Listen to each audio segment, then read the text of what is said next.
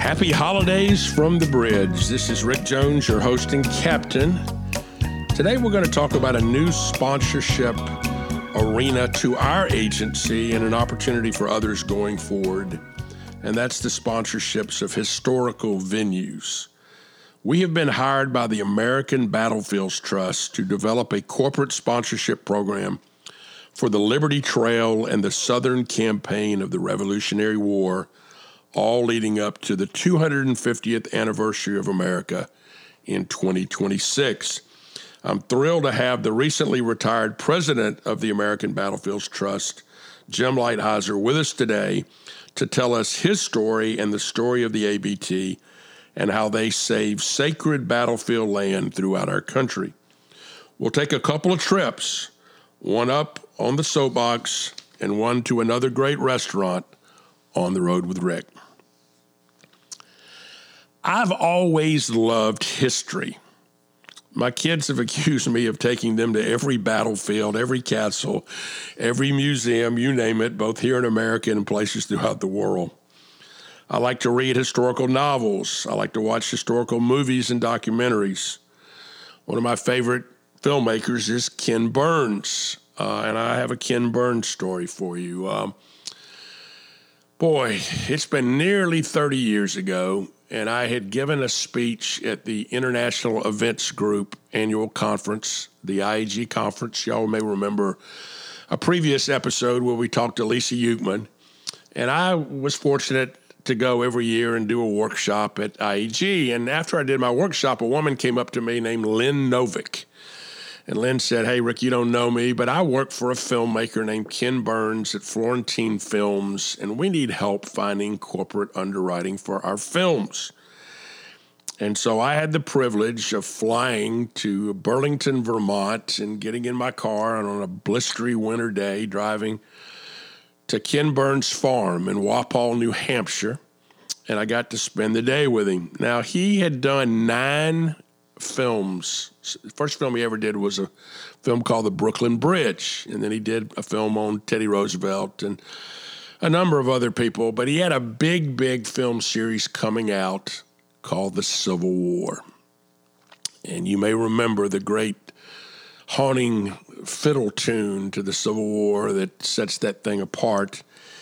Well, Ken was looking for underwriting partners for that. Um, and um, he said, I'd like to hire you to find me corporate sponsorships. And about a week later, he called me and said, Hey, I got some good news for me and some bad news from you.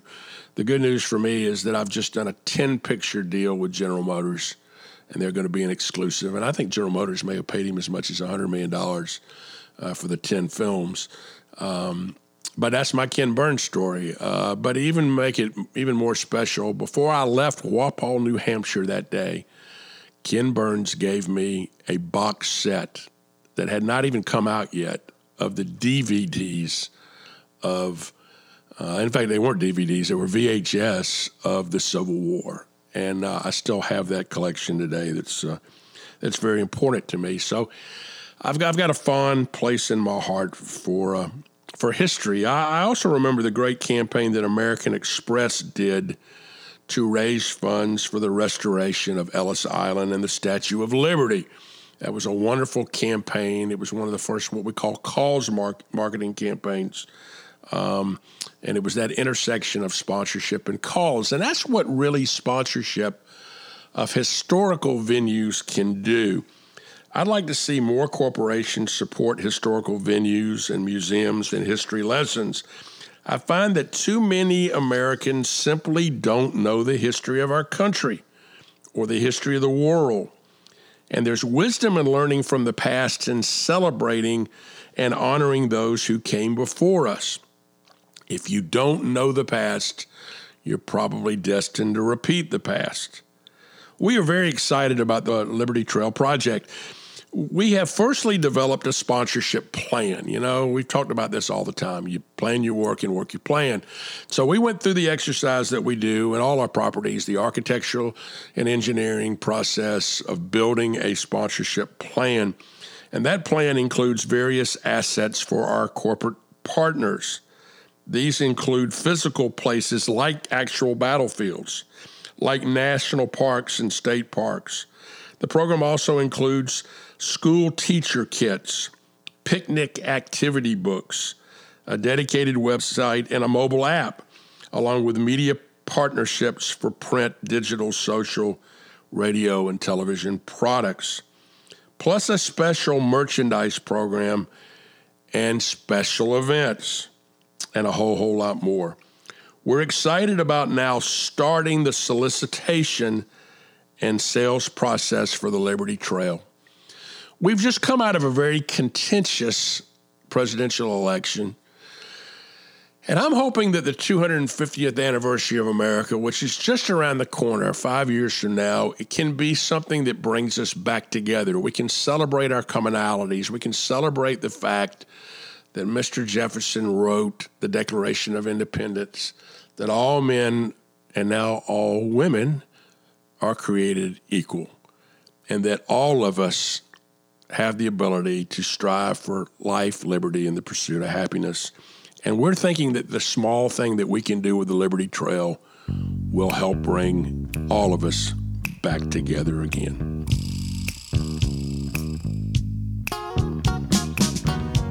My special guest, Jim Lighthizer, has spent his professional life in protecting land where Americans fought and died in the Revolutionary War, the War of 1812, and the Civil War. Jim was the longtime president of the American Battlefields Trust, which was formerly named the Civil War Trust. He retired just this past September and turned over the reins to his longtime development director, David Duncan. But he remains on the ABT Board of Trustees and will continue to oversee the development of the Liberty Trail. Let's welcome Jim to the bridge.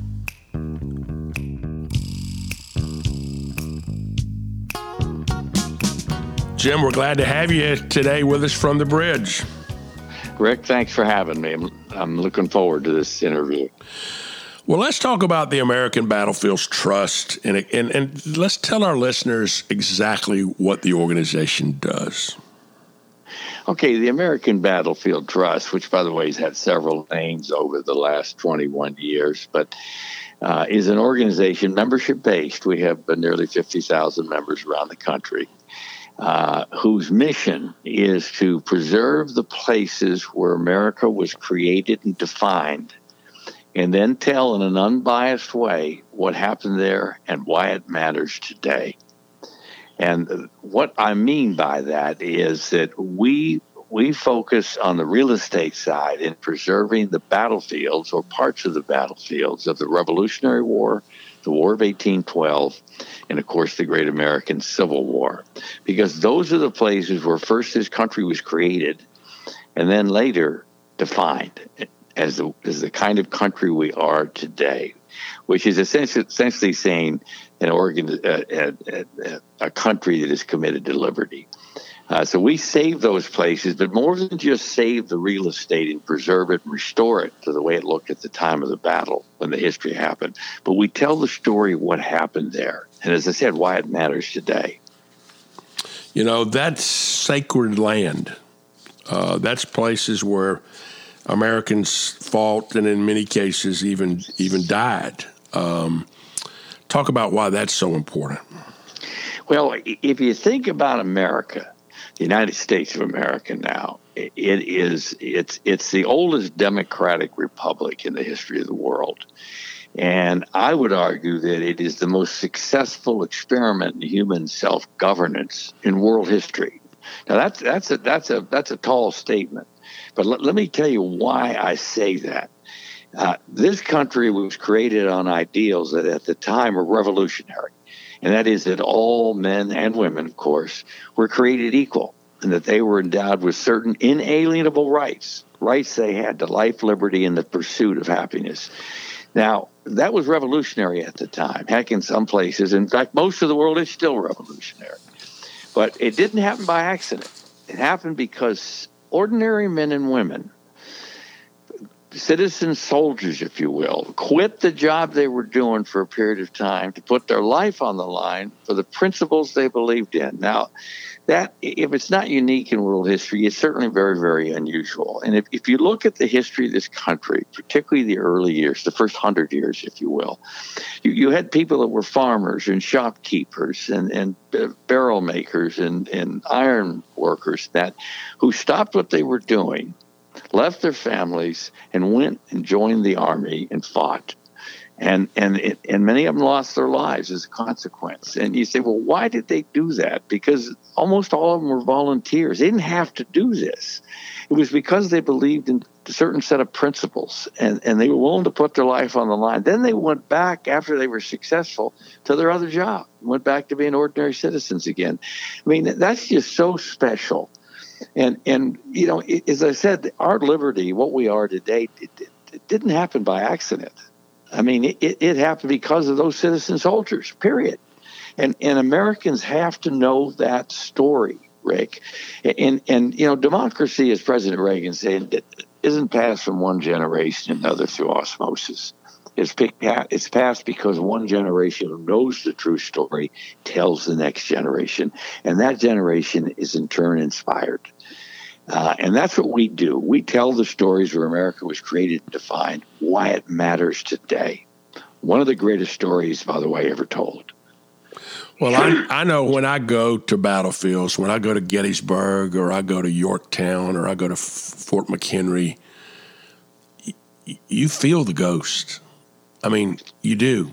I mean, you, you look at the land, the calmness, and realize, you know, something monumental happened here. I, I, earlier on the show today, I talked about Ken Burns, and I remember that first opening in the Civil War with the the great fiddle tune that, that just defines that entire thing, and it's the letter that a Union soldier wrote home to his wife, and it was the last letter he wrote. Uh, yeah. and he and he died. And and the letter of you know when the wind hits your cheek, it will be me. And I think about the battlefields when you when you when you go there in the calmness and the stillness and the wind blows, you you realize, in, in my opinion, this it's sacred land, and and it doesn't deserve to be a, a shopping mall or, or a parking lot. And and y'all have stopped a lot of that from happening. Yes, we have, and I might add at great expense. You know, we we saved a piece of ground, 15 acres up in Princeton, New Jersey, the exact place where where George Washington led the counterattack at the Battle of Princeton, uh, and it, cost us five million dollars for 15 acres. But you know something, Rick? It was worth it because that was one of the pivotal times, not just in American history, but in world history and we saved that ground where George Washington was, and and you know we just happen to think that's incredibly important that Americans come come there and stand where he stood, and and and visualize what happened at that pivotal time in American history in 1777. Uh, you know, it's just amazing because you know land is something that you know once it's developed, it's lost. I mean, yep. it, it's it's very difficult to come back in and say, all right, we're going to tear down a subdivision, or we're going to tear down an interstate highway, or we're going to tear down a shopping mall. And I think sometimes Americans don't realize. Again, Joni Mitchell had a great song back in the '60s. They paved paradise and put up a parking lot, and we we don't realize that once we've lost that land, we're not going to reclaim it. Exactly, and and remember what that land is is hallowed ground. It, it's it's part of a, how America was created and defined. Uh, it's places where people fought and died for what they believed in, but it's also a teaching tool. It, it's a place we can go and know something authentic and extremely important happened there. And I'm standing where they stood, and I'm seeing what they saw in terms of the landscape and and and if you know the story of what happened there, you can learn something. And if you if you learn it, because as I said, I, I think the American story is one of the greatest stories ever told. You'll be inspired because you know, as I said, uh, democracy doesn't happen by accident, and it doesn't stay democracy by accident. It, every generation more or less has to step up and do their part. And and if you don't believe that what you're doing is important and part of a continuum, it's a heck of a lot harder to do.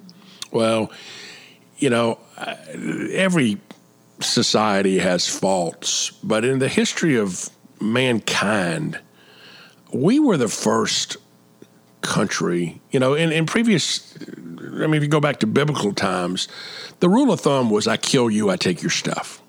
I mean, I kill you, I take yeah. your, I take your wives, I take your children, I take your cattle, I take your land. We're the only country that in the Second World War, not only did we not take their stuff through the Marshall Plan, we rebuilt their countries. Yeah. Who does that? Yeah. Nobody, nobody, does that. No, only us. Yeah. And and you talk about the foundations of our principles. Again, it didn't happen by osmosis, as you said. It was because previous generations understood what our value system was.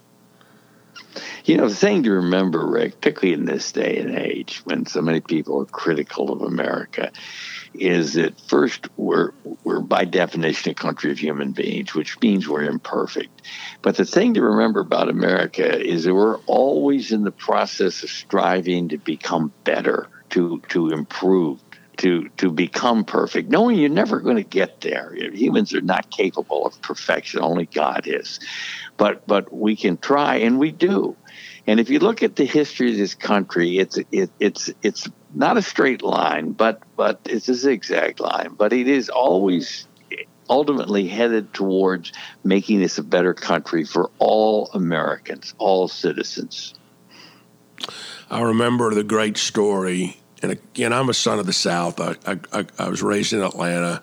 I had a great grandfather that fought at Chickamauga and Lookout Mountain. But I remember the great story of the the gesture of Grant with Lee at Appomattox, where he said, "Keep your your, your sidearms." You, know, and, and and as the Southern troops, the defeated Southern troops left, the Federal troops saluted them.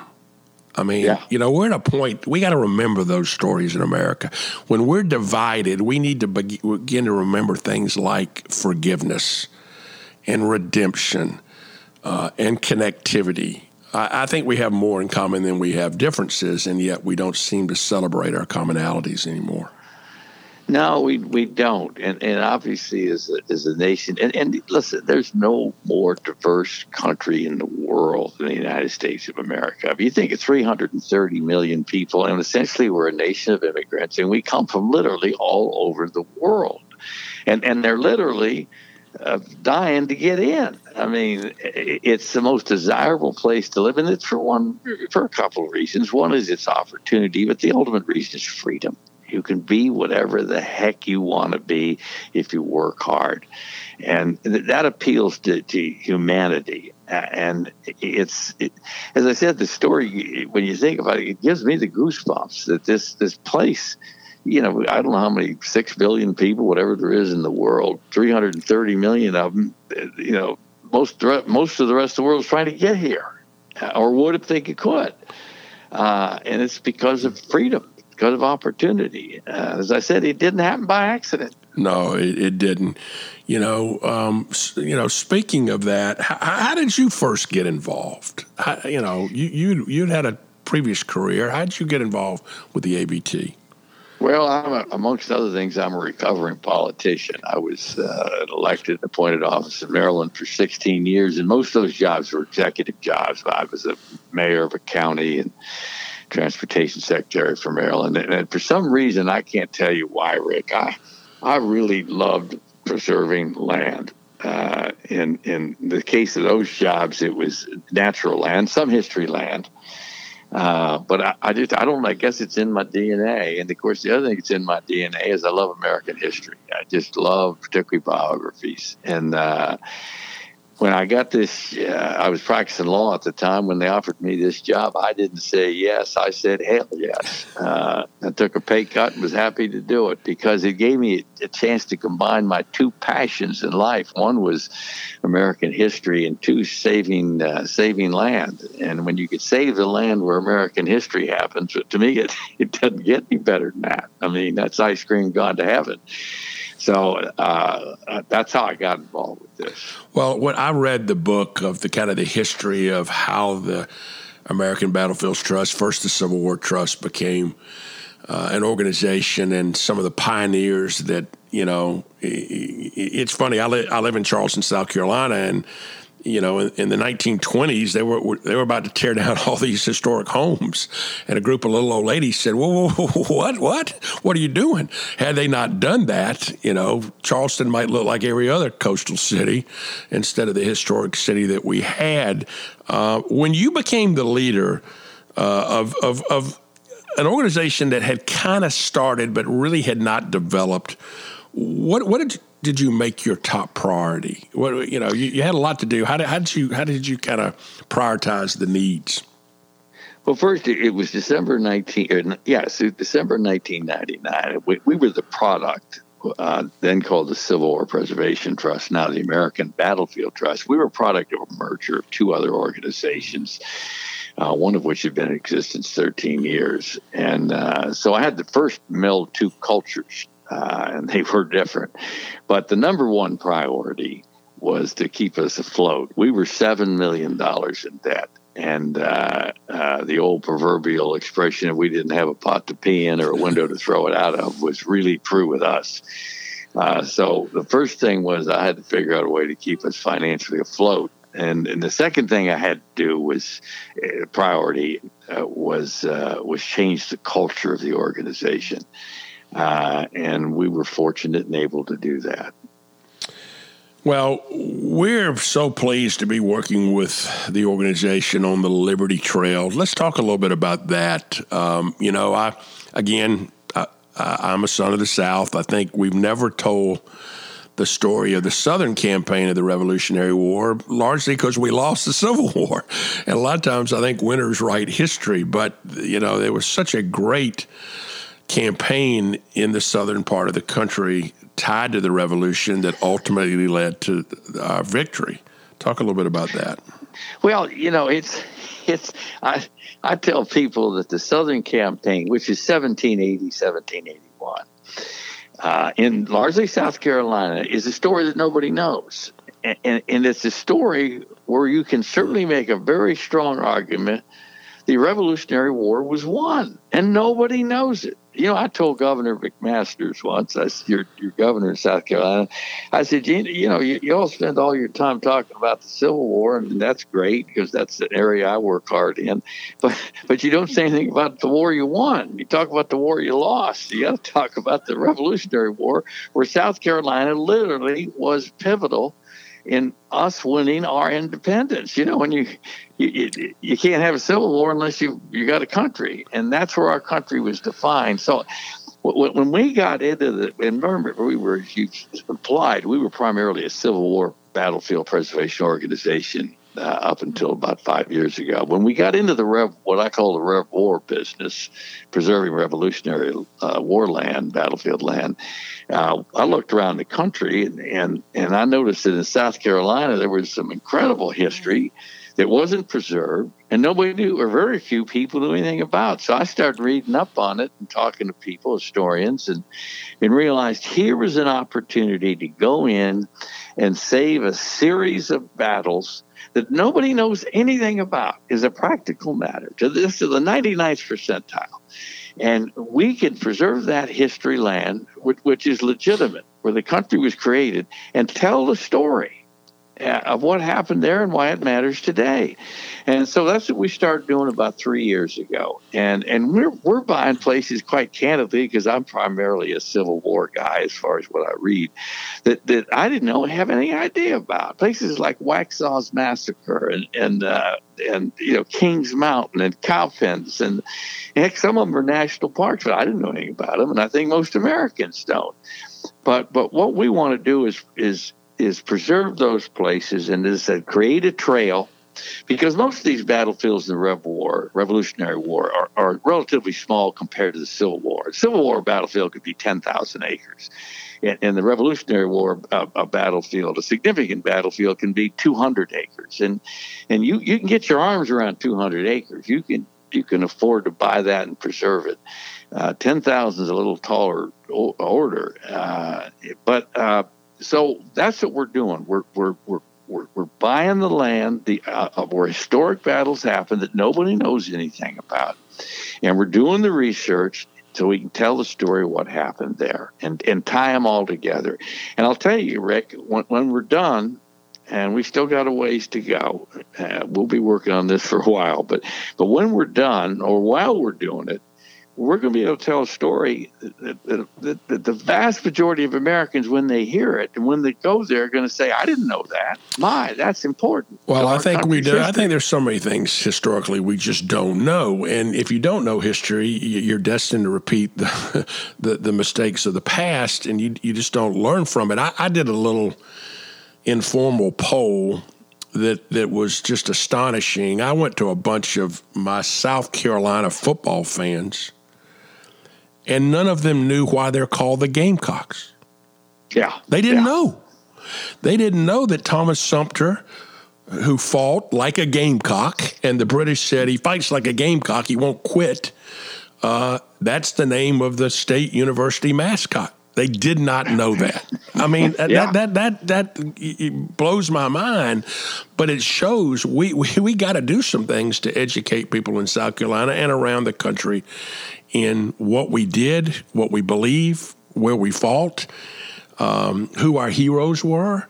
Um, and, and I'm excited about that, uh, the ability to, to tell those stories here in our state. Rick, and this is not, not just North, uh, South Carolina, but the United States of America, our knowledge of history uh, is is appalling. It's so bad. Uh, you know, I've read studies, you've read studies, but uh, it's if you get under age 45, it's it's amazing what what people don't know about their country that are that age or younger, and and that's dangerous. That's dangerous. Uh, it, because if people don't know who they are and why they are the way they are, uh, and and they don't know their traditions, their history, they don't know their culture, and they don't appreciate their culture, and uh, that's very dangerous for a democracy. I'll tell you one quick little story. Benjamin Franklin, when he was coming out of the Constitutional Convention, which they just finished up writing the Constitution, we're going to send to the states for ratification. It was in August, uh, uh, I think it was 1787. A lady asked him, said, What is it? Because they'd been meeting in secret, the delegates. Is it a monarchy or a republic? And he said to her, Mrs. Powel was her name. He said, Mrs. Powel, it's a republic if you can keep it. And, and those words to me are profound, uh, what Benjamin Franklin said that day, because every generation has got a choice to make whether they're going to keep this democracy or not. And if you don't know your history and if you don't appreciate your culture, chances are you may not keep it. And that's scary stuff. It is. I'm heartened, though, that we have the 250th anniversary of America coming in 2026. And I'm hopeful that for this generation, uh, that we may be able to unite us and, and, and frame a discussion of what the founding fathers believed, why they believed what they did. Again, this was such this was an experiment. This was a noble experiment. It hadn't been done anywhere else. And yet it's lasted because people have valued liberty. Yep. And and this the 250 uh, celebration, uh, which is coming up, as you said, uh, right around the corner, uh, is is the, the, the President Trump created the 250 commission. Actually, the Congress did, uh, and and that's going to be a golden opportunity, much like it was in, in 1976, uh, to, to celebrate one of the greatest stories ever told. And and it, it can be done in a positive way, because every group of Americans has has had their lot improved materially over the last 250 years. Uh, th- there's no question about it. every category, if you will, of, of people. And and it's is it perfect? Heck, no, it's not perfect. And does is there a lot of work to be done? Of course there is. There always will be. But this is a chance to celebrate a, a, a positive thing, a unifying thing about the about the, what I said, the greatest experiments in American history, world history. Uh, so I agree with you. The 250 is a chance for us to coalesce and, and learn more about our country, and and celebrate what we've accomplished as a people over 250 years. Let's close with this. You've handed the reins over to your longtime uh, development director, David Duncan. And um, what's next for Jim? What, what do you want to see happen? Uh, what's next on your bucket list of things you want to accomplish? Well, first, thanks for asking. I uh, I personally uh, believe my uh, my successor, Dave Duncan, is is is going to do a terrific job. He he worked with me. He was one of the first people I hired 21 years ago. In fact, I hired him on my birthday in 2000. Uh, he's got 21 years with the organization. He knows the organization. He helped me build the organization. He was a full partner in it. So first, I think he's going to do a great job. And, and what I'd like to do, Rick, the, is I'm going to be on the board.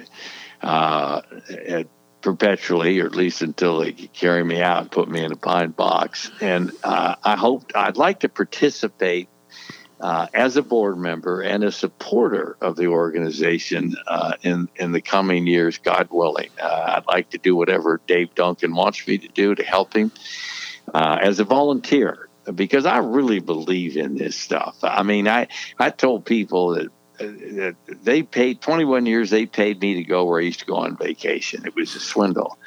Uh, and i just don't want to do it 50 hours a, a, week anymore like i like i did for 21 years. I like to do it kind of on my terms. So the short answer is I, I plan on staying involved with the american battlefield trust as a board member and as a volunteer helping them any way they want me to help well, you've done a great job. You've, you've done, and the whole organization has done such a great service to our country in not only protecting land, but facilitating the great stories that I think ultimately those stories lead us to the protection of our liberties and, and knowing where. Uh, uh, where we came from, and then hopefully that points us in the right direction of where we're going.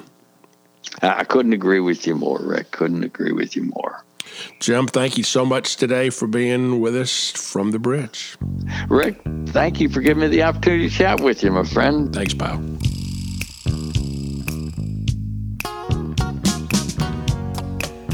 Here's my view from the soapbox today. During this summer of both a pandemic and racial and social unrest, Many people have found it appropriate to deface public historical statues and venues or even tear them down. It's a fact that so many facilities were built in this country by slave labor. But that's also the same for the Colosseum in Rome and the pyramids in Egypt or Machu Picchu in Peru and even the Great Wall of China I hope we don't plan to tear those places down just because they were built with slave labor. Yes, slavery was and is horrible, but you cannot rewrite history. I remember the quote from Ben Franklin. When talking about the Patriots, he said, We must all hang together, or we will for sure hang separately. If we had lost the Revolutionary War, would Washington, Jefferson, Hamilton, and others be considered traitors today? Of course they would. I think it's virtually impossible to rewrite, rejudge, and redo history, especially from a 21st century perspective. None of our historic figures were perfect. But why are we destroying statues and monuments of Abraham Lincoln and Teddy Roosevelt. It simply makes no sense. Probably my favorite book of all time is Harper Lee's classic To Kill a Mockingbird. Now, Harper Lee had Alzheimer's late in her career, and somebody that worked for her found the manuscript, the first manuscript the prequel uh, to To Kill a Mockingbird, and they went out and they published it, and it's called Go Set a Watchman, and I think it's a pretty good book. Uh, but one of the things that alarmed me was that when people read Go Set a Watchman, they looked at the hero of To Kill a Mockingbird, Atticus Finch, in a new light. Someone actually said, he's a racist. And I said, no, it's set in 1952 Alabama. He was a progressive. You just can't judge people then by the way we think now. Let's leave our monuments alone. They remind us of our past, both good and bad, historic and tragic. And that's my view from the soapbox.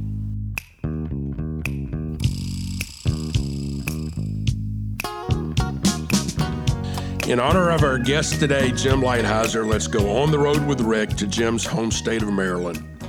I love the Maryland Eastern Shore, and one of my favorite places is the Inn at Perry Cabin in St. Michael's, Maryland. You may remember this place from the movie Wedding Crashers. It was the site of the famous reception. The main restaurant there, Stars, serves wonderful Chesapeake Bay cuisine like rockfish, crab cakes, roast duck, crab soup, and oyster stew. This resort is very warm, very civilized, and very welcoming. And the food is as good as you'll get on the road with Rick. Another great show is in the books. Thanks to my special guest, Jim Lighthizer, for sharing the story of the American Battlefields Trust. We'll see you again next week from the bridge.